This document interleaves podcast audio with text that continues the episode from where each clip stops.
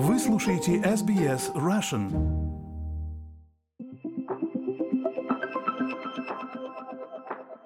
Я очень надеюсь, что моя книга, я могу только надеяться, что моя книга станет какой-то точкой начала или продолжения разговора про нашу общую реальность. Я понимаю, что это очень больной разговор, он всегда очень личный, и я очень рада, что мы сегодня поговорили, что у нас получился больше разговор, чем интервью. И мне кажется, что те истории, которые вы рассказывали, их точно надо сохранять на монтаже. Вы слушаете подкаст SBS Russian. С вами Лера Швец. В конце 23 года в издательстве «Медузы» вышла книга журналистки Елены Костюченко «Моя любимая страна». В Австралии, как и в любой точке мира, включая Россию, на русском языке книгу можно прочитать бесплатно приложении «Медузы». Мы поговорили с Еленой о книге и о том, как так бывает, когда то, что мы любим, творит зло. Лена, здравствуйте. Спасибо вам большое, что вы нашли время на меня, и спасибо большое за книгу. И я бы хотела сегодня поговорить про книгу. Быть может, будут какие-то спойлеры для наших слушателей, быть может, нет. Спойлер, мы будем говорить про Россию. И заезженный такой вопрос. Первый, я думаю, во многие уже задавали его. Почему название такое? Моя любимая страна. Я сразу как-то поняла, какое должно быть название. Но, наверное, где-то месяц я уже писала книгу и потом поняла, что надо ее назвать. Назвать так, потому что это действительно книга о любви и о том, как эта любовь меняется в течение жизни, как она меняет нас, не всегда в лучшую сторону. И об этом я, собственно, хотела поговорить как раз.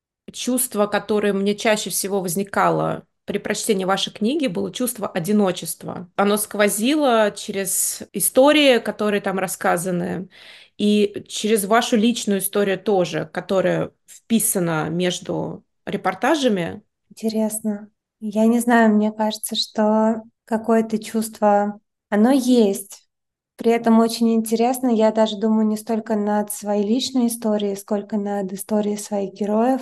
Я описываю в книге места, удаленные от Москвы, в том числе места, где продолжение жизни требует усилий. И в этих местах люди очень помогают друг другу, потому что они понимают, что если они не помогут сегодня, то им не помогут завтра, и порядок жизни нарушится. Но при этом действительно, когда я разговаривала с этими людьми, я чувствовала вот это вот ощущение ненужности, наверное, какое-то общее. А, я не знаю, если оно у меня, мне кажется, все-таки нет. Но вообще это чувство, которое, я думаю, нам всем хорошо знакомо. Очень неожиданный вопрос. То, что я подразумеваю под словом одиночество в этом контексте, я не имею в виду ненужность. Скорее, когда ты изолирован вот ты сейчас будешь стучать в окно, и тебя никто не услышит. Вот эти дети в запрошенных зданиях, которые живут в своем каком-то параллельном мире совершенно, отрезанные от родителей, от полиции и вообще от всего. И, соответственно, тут у меня вопрос. Как дети вас подпустили к себе быть с вами там? Они не знали, что мы журналисты. С ХЗБ была очень странная история. Меня и Аню Артемьеву, фотографа, с которой я работала, вызвал к себе Муратов, главный редактор «Новой газеты», и сказал, что есть вот такое заброшенное здание, и какой-то сын его друга туда ходит, и там интересные городские легенды, и сатанисты, и чего там только нет, и вот надо туда съездить. А мы только что вернулись из какой-то адской социальной командировки. Мы такие, какие легенды, какие сатанисты, куда ехать? И, в общем, мы туда пришли, шли от станции, нашли какую-то дыру в заборе, куда пролезали какие-то ребята. Мы полезли в ту же дыру, потом ходили по этому зданию совершенно пустому, и там какой-то, ну, мат, имена и больше ничего. И тут в какой-то момент из коридора, из темного вылетает на нас девчонка где-то ростом мне по грудь, лет 12, кричит, я зам охраны, где ваши деньги, давайте ваши деньги. И мы поняли, что какая-то история там есть, и сказали, что веди нас к старшим. И, в общем, она нас повела на этот балкон четвертого этажа. А дальше мы просто общались, и в итоге нам как-то разрешили там присутствовать. Мы хотели им в какой-то момент сказать, что мы журналисты, но потом на наших глазах начали фасовать наркотики, довольно крупную партию, и мы поняли, что, что нет, не получится у нас. этим ребятам признаться, потому что кроме ребят есть еще взрослые, которые тоже в этом здании делают свои темные дела. Но мы изменили все имена и надеемся, что этого было достаточно для того, чтобы как-то сохранить личности ребят, вот того, чтобы про это узнали их школьные учителя или их родители. Для меня эта история, конечно, совершенно мучительная, потому что, конечно, когда мы начинали ее делать, мы не знали, что один из героев погибнет. Когда ты видишь всех этих детей, которых наше общество, да, просто вытеснило в это здание, и они в этом здании решили построить свой замечательный другой мир, но построили его по тем же законам, по которым, собственно, устроен внешний, потому что это единственные законы, которые они знают. Это, конечно, очень тяжелая история. Честно, я не читала эту историю до того, как я прочитала вашу книгу. Ну, вот, в общем, я когда ее начинала читать, я сначала вообще не поняла, что это ваш репортаж. То есть я подумала, что это какое-то воспоминание из детства. У нас разное детство бывало, почему бы и нет? Мы по-разному начинали. Правда, да. 90-е, ну, в смысле, мы все оттуда выросли, да, все это пережили. Вспоминала да. тоже какие-то куски для книги. Мне было очень странно вспоминать, ну, например, вот эту историю с мужиком, который, которого застрелили практически на моих глазах, да, когда я шла через дворы как бы очень странно это сейчас перелагать на текущие какие-то законы жизни, да, то, что мы там гуляли бесконечно одни и в разных компаниях, и тоже разные штуки происходили с нами. Я, когда читала про детей, мне сразу вспомнилось мое детство. Я выросла в Москве, но каждое свое лето я проводила в Курской области, в деревне. И это были две совершенно параллельные реальности. В моей голове вот это всегда было разрезано напополам, потому что я не представляла возможным себе вот эти две части познакомить. То есть мне, мне до сих пор кажется, что это невозможно, чтобы вот, вот эти два мира сошлись. И я вот это очень почувствовала в вашей книге деревня, да, и там по вечерам в 10 вечера обычно все дети от, там, я не знаю, от 10 лет до 20 они собирались возле здания, которое типа клуб, это разрушенный клуб, ну вот они все собирались на клубе и там тусили. Потом при этом всем утром просыпались, помогали бабушкам, дедушкам и родителям, не знаю, там спахивать картошку и так далее, или в поле коров пасти. И вот ночью они, все, что они делали, они пили водку, курили, играли в карты, слушали шансон, и порой приезжало, типа, приезжали какие-то мужики из соседней деревни, типа, насиловать местных девочек. Сейчас я, когда про это думаю, когда это говорю, ну, это ну, ад.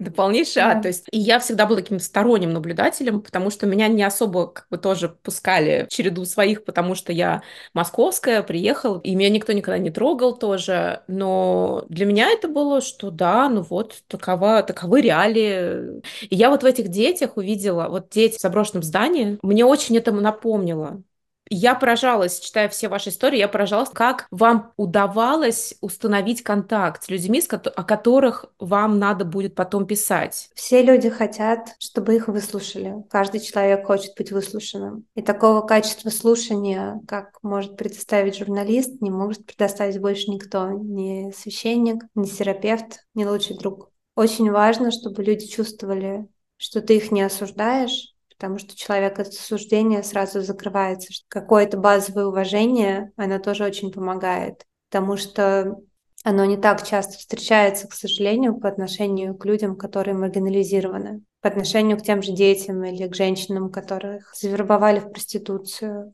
или к полицейским, которые привыкли, что их все ненавидят, вообще все, каждый.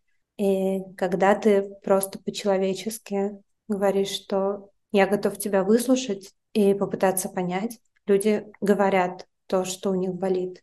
Это двухсторонний процесс. То есть, когда ты разговариваешь с человеком, он тебе тоже может задавать вопросы. И ты тоже должна отвечать честно.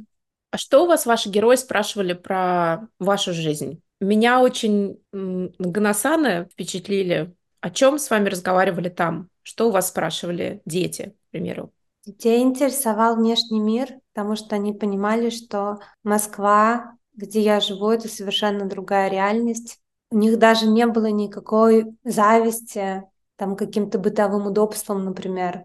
Ну, то есть это мы говорим про поселок, где нет канализации и воды. Там воду набирают из речки или из водовозки. И это было как будто бы я прилетела с Марса, а им интересно, что там на Марсе, как дела, какая погода, слушают ли на Марсе музыку, а что я люблю есть, какие бывают работы на Марсе, как на Марсе выглядит квартира.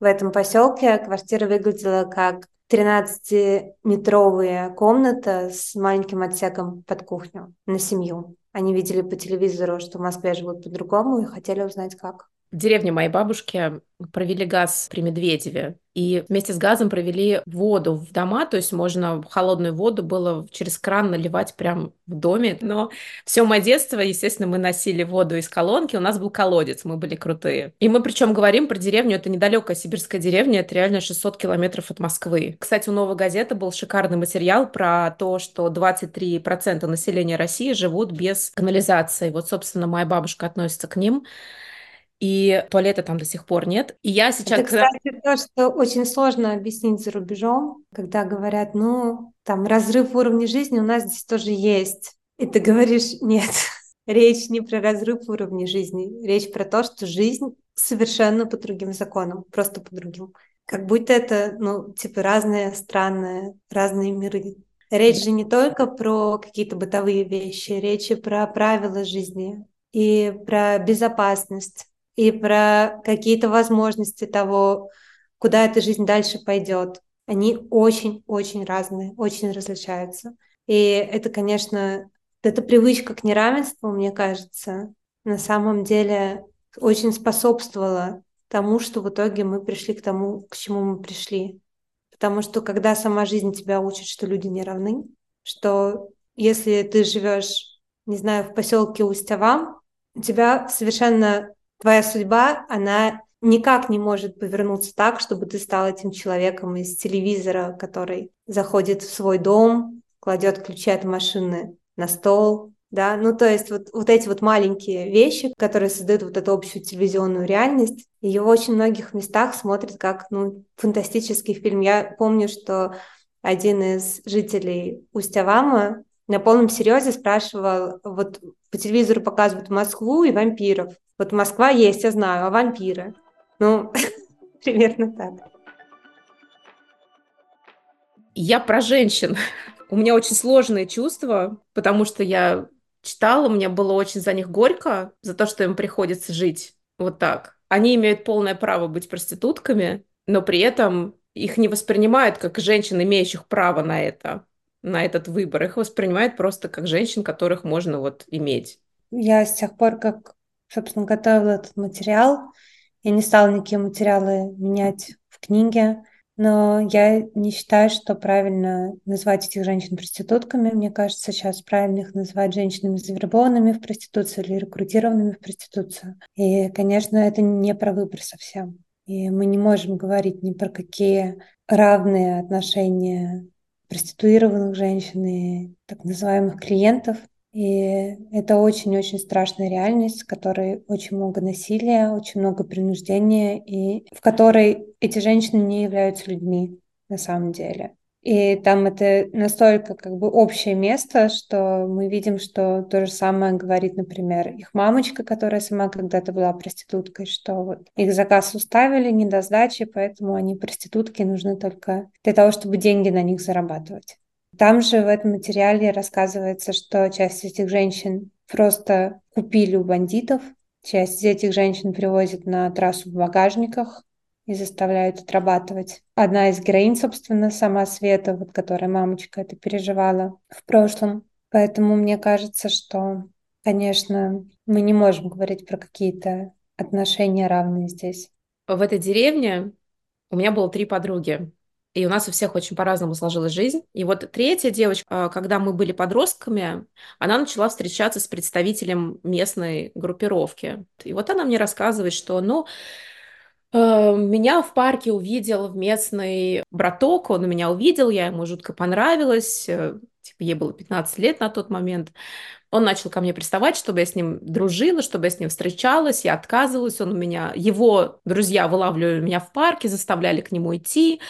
Я не хотела, но в итоге я согласилась. И, в общем, она мне рассказывала, по сути дела, рассказ, как ее постоянно выкрадывали, заставляли с ним встречаться. Он ее не трогал, не насиловал, не принимал никакую, не применял к ней никакую силу, но заставлял ее просто как бы быть рядом. Каждый вечер она там должна была сидеть с ним в баре, когда он там сидит со своими друзьями.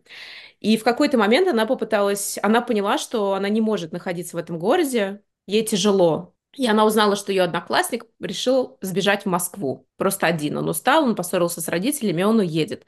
И она вместе с ним. И вот они сели на поезд до Москвы и доехали, оказались на вокзале.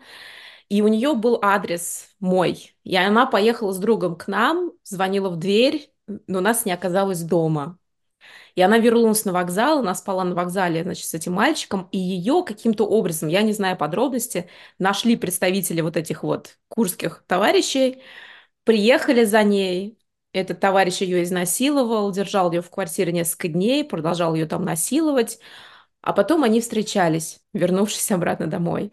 Вообще, на самом деле, то, насколько мы как общество терпимы к насилию над женщинами, это, это просто запредельно. И та история, которой вы поделились, это совсем не, не редкость. Я когда работала в Кущевской, где тоже массово насиловали бандиты девочек, студенток медучилища, школьниц, студенток местного филиала вуза, в этой станице, несмотря на то, что все понимали, как это происходит, но в этой станице изнасилованных девочек называли отходами.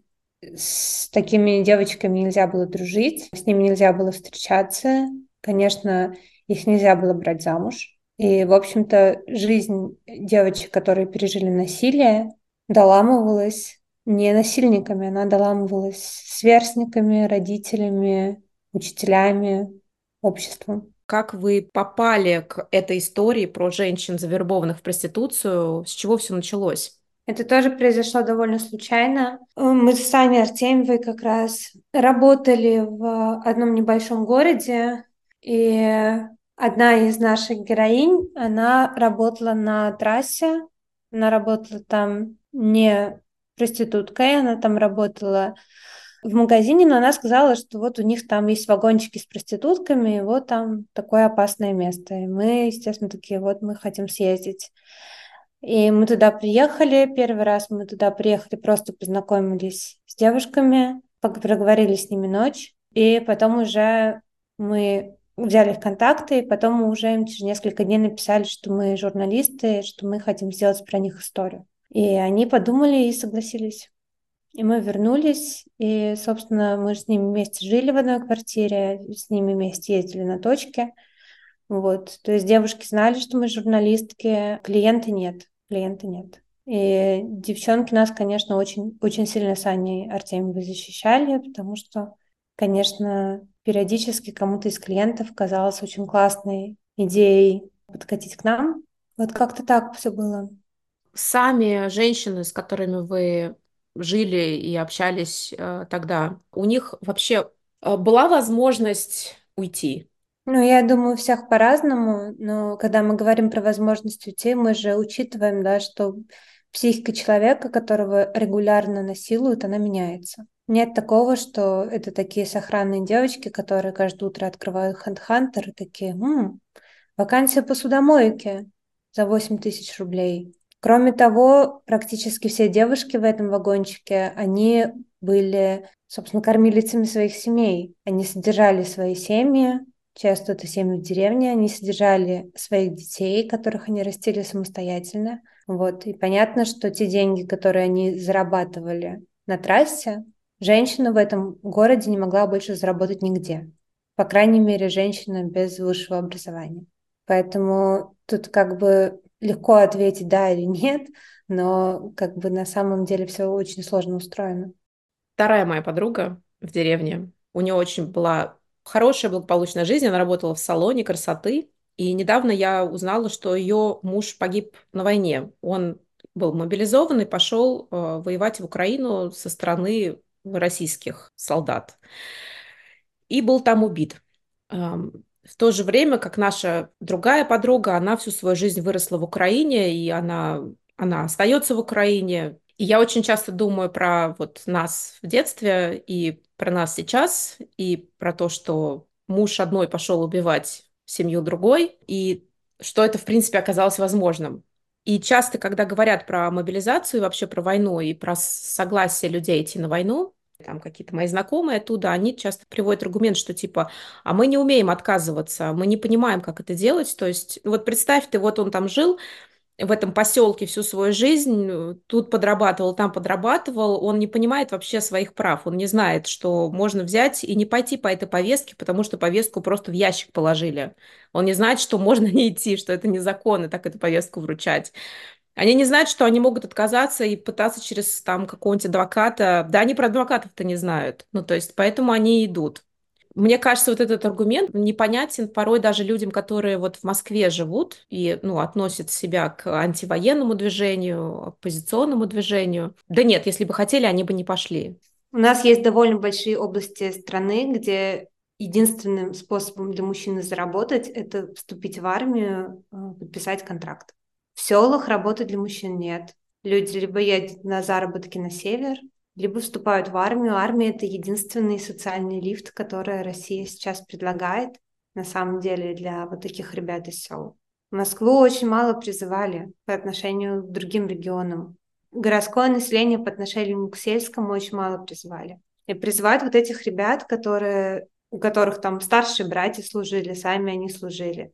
Эти же ребята из тех же сел до этого воевали в Чечне, до этого воевали в Грузии, до этого воевали в Сирии. Сейчас их отправляют воевать в Украину. Обещаем 200 тысяч. При том, что зарплата, которая там на единственно, там, не знаю, на трех рабочих местах в селе, там зарплата 20. Еще эти люди, как, собственно, и мы все, мне кажется, это общая травма беспомощности, которую мы как народ делим. Эти люди просто не привыкли отказываться спорить с государством, потому что наше государство страшное. Все знают, чем это заканчивается. Типа и родители этих ребят знали, и родители их родителей знали. Это такое укорененное как бы знание. Чтобы человек захотел чего-то другого, он должен об этом другом знать, и он должен чувствовать, что этот выбор вообще есть, и этот выбор не будет для него социальной смертью, потому что я знаю довольно много историй, когда мужчины, которых призвали, ну, которые не хотели идти на войну, шли на войну, потому что, типа, призвали меня и Санька там с соседней улицы. Что вот я сейчас не пойду, а Санек там пойдет и погибнет. А как на меня, типа, как я в глаза людям буду смотреть? Просто странно сейчас, вот вы апеллируете к интеллигенции, которая не понимает, собственно, этих людей. Но как бы эти люди никому не были нужны на самом деле. Мы к ним не обращались, то, что у нас действительно армия по сословному признаку, как бы это тоже не было каким-то как бы секретным знанием.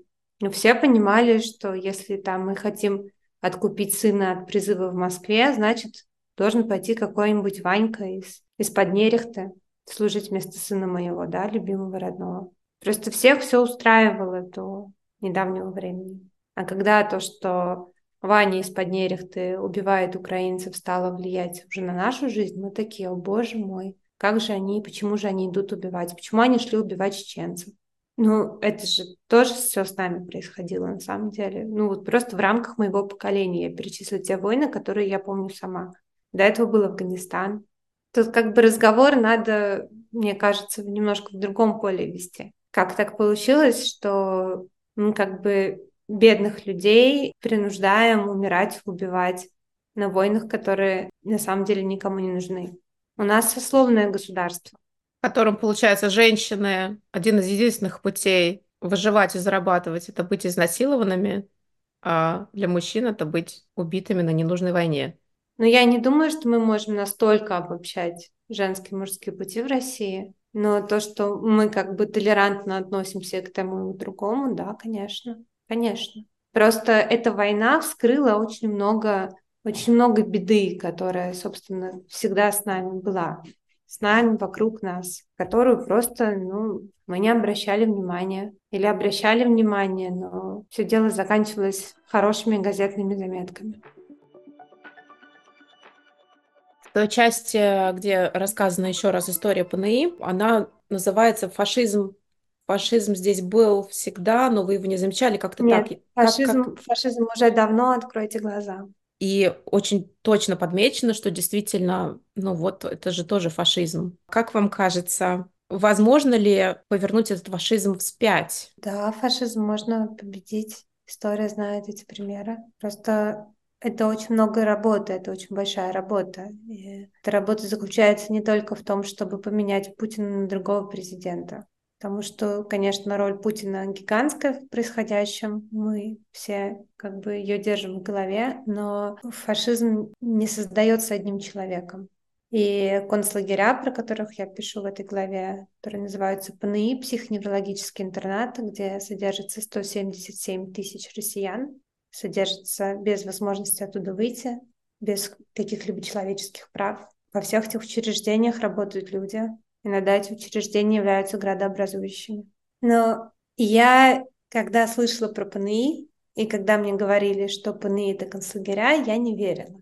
Я думала, что как бы правозащитники, активисты немножко преувеличивают. Но активисты же часто преувеличивают чуть-чуть. И когда я оказалась внутри, я поняла, что на самом деле меня жалели. И всего мне не рассказывали. Я сама до того, как я пожила внутри ПНИ, я, несмотря на то, что все признаки фашизма были налицо, я предпочитала это так не думать и не формулировать, находила какие-то разные способы избегания, но когда я оказалась внутри, где-то на второй день поняла, что я сейчас делаю репортаж из концлагеря. Ну вот я прямо сейчас делаю репортаж из концлагеря. Вот моя журналистская карьера, как здесь говорят на Западе, к этому привела. Это было очень сложно осознать и принять, и смириться с этим знанием, потому что у меня, как у многих, как у большинства, наверное, россиян, есть в голове вот это знание, что Россия когда-то победила фашизм, что мой дедушка воевал с фашистами, которые верили, что люди не равны и убивали тех, кто не равен. И вот, чтобы и такого не было, мой дедушка с ними воевал и победил их. И у меня, конечно, была вот эта прекрасная иллюзия, что если моя страна когда-то в прошлом победила фашизм, то мы как бы к фашизму иммунны. Оказалось, что нет. Оказалось, что иммунитета от фашизма не существует, и да, и может заболеть целая страна, целый народ. Как долго вам надо было восстанавливаться после вашей жизни ПНИ в течение тех двух недель? Долго. Но было вообще очень странно. Мы с, Юром, с Юрием Козыревым, который фотограф, с которым мы вместе работали, внутри ПНИ, э, мы решили, что мы эти две недели вообще не будем выходить из интерната. И когда через две недели я вышла, и за мной приехало такси, и я садилась в машину, и потом это было очень странное ощущение. Когда я доехала до гостиницы, и мне выдали ключ от моего номера, которым я могу закрывать свой номер, и свет у этого номера включается, в этом номере включается изнутри, а еще я могу пойти и съесть любую еду, а еще у меня есть деньги, а еще ко мне все обращаются на «вы», у меня есть имя.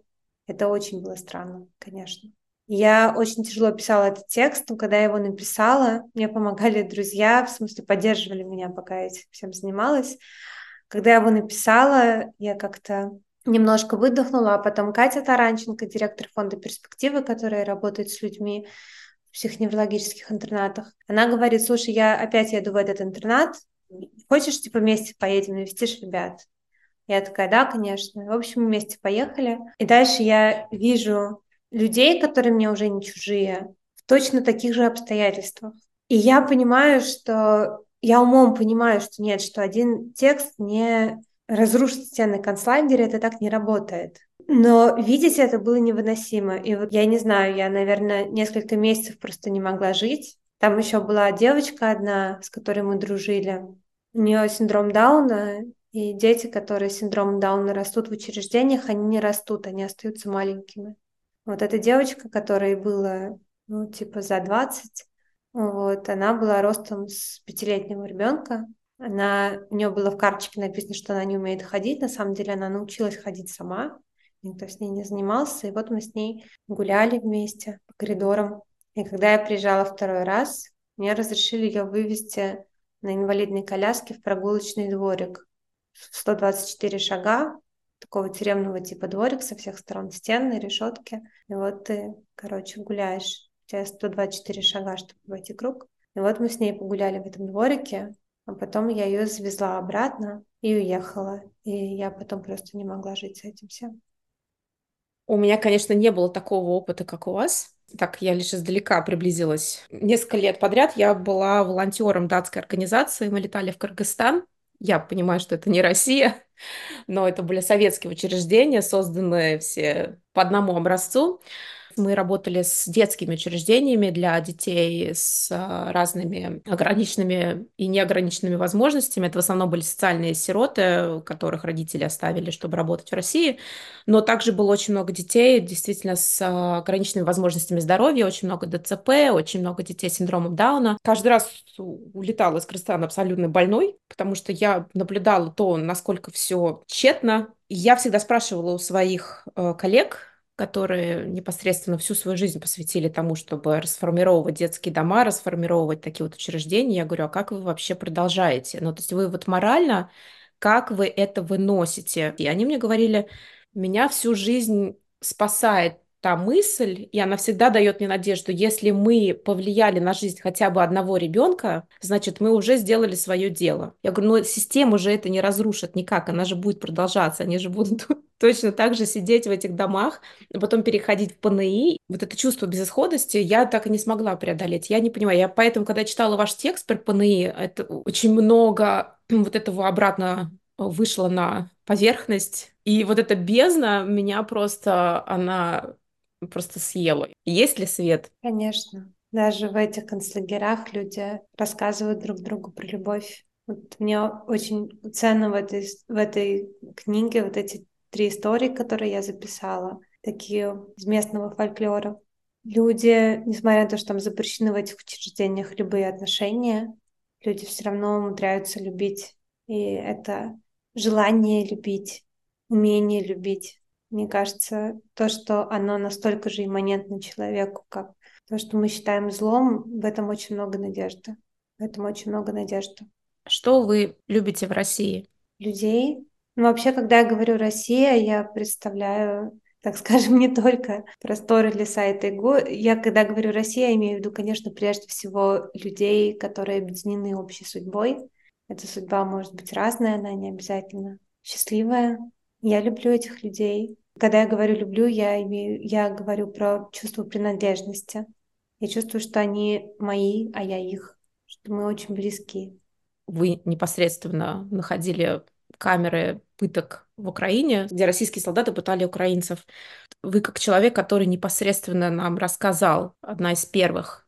Многих нас мучает чувство вот этой вот смешанной любви, когда ты любишь и сопричастен, но при этом ты еще сопричастен с преступлениями в каком-то смысле. То есть, по крайней мере, я чувствую эту ответственность за то, что я происходит. Тоже. Ну, а мы не можем не чувствовать. А как мы можем не чувствовать ответственность за то, что происходит? Конечно, конечно. Я понимаю, что сейчас для многих это разговор про ответственность, он очень болезненный, но мне кажется, ответственность это не про не про наказание прежде всего, а ответственность это такая как раз про принадлежность, про то, что это мое, поэтому я за это отвечаю. И, конечно, если мы чувствуем, что Россия наша страна, что россияне это наш народ, мы чувствуем ответственность за то, что происходит. И любовь, она не всегда приносит счастье, она может приносить очень много боли, особенно когда то, кого ты любишь, совершает зло. Что вы любите в своей профессии? Ту жизнь, которую она дает. Ну, потому я понимаю, что со стороны это, наверное, дико, дико смотрится, но и мне кажется, это прекрасный способ провести жизнь. Говорить с людьми, слушать, что они тебе говорят, пытаться их понять, записывать то, что ты видишь, делать из этого тексты, которые остаются. Ты становишься свидетельницей очень много чего и ты не, не можешь отворачиваться, потому что ты должна смотреть на все, что бы ни происходило. Мне кажется, это какие-то очень хорошие рамки для того, чтобы кто потратить свое время на Земле. Вам в ответ могут сказать, но ведь это угрожает вашей жизни. Вот вас совсем недавно пытались отравить. Мы читали эти новости, слушали вашу историю, вас преследуют, вас лично и в целом многих журналистов России. Сколько журналистов «Новой газеты» одной было убито. Неужели это действительно, даже несмотря на это, это действительно стоит продолжать делать? В смысле Ну, работать конечно, журналистом? Конечно, потому что, собственно, то, что вы перечислили, это не обесценивает саму работу, не делает ее менее ценной, менее интересной, менее важной, менее нужной и мне, и другим. Риски есть, но, опять же, журналистика — это не единственная профессия, в которой есть риски. Например, спасатель — рискованная профессия, пожарный, часто врач.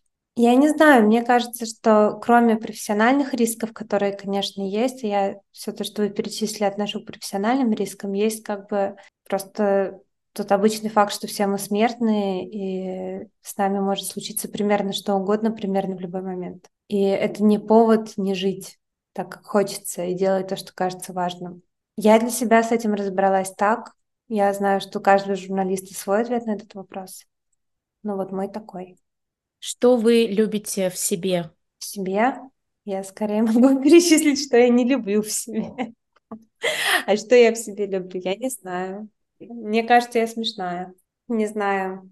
Как я могу ответить на этот вопрос? Это очень странный вопрос. Я поясню, быть может, пока вы думаете. Может, Да, вам- да, да, спасибо. Я, когда смотрела некоторые интервью с вами и читала потом вашу книгу, вы очень много говорите про Политковскую, что понятно. Мне хотелось в вашей книге вам на каждой главе говорить, вы, вы такая же крутая, как Политковская.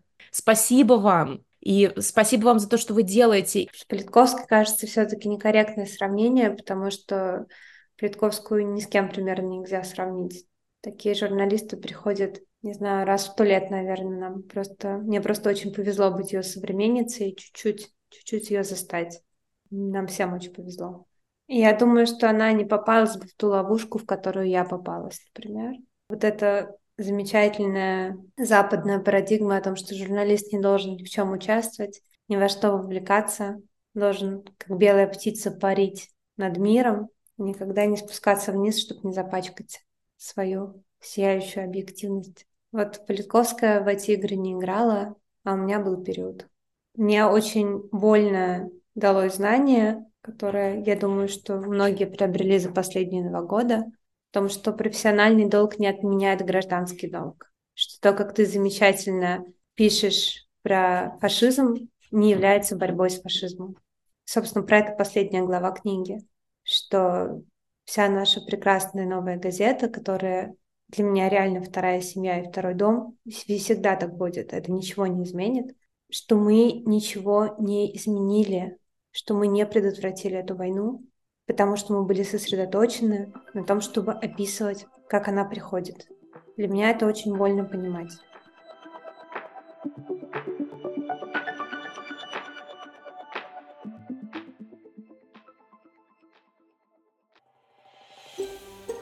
Хотите услышать больше таких историй? Это можно сделать через Apple Podcasts, Google Podcasts, Spotify или в любом приложении для подкастов.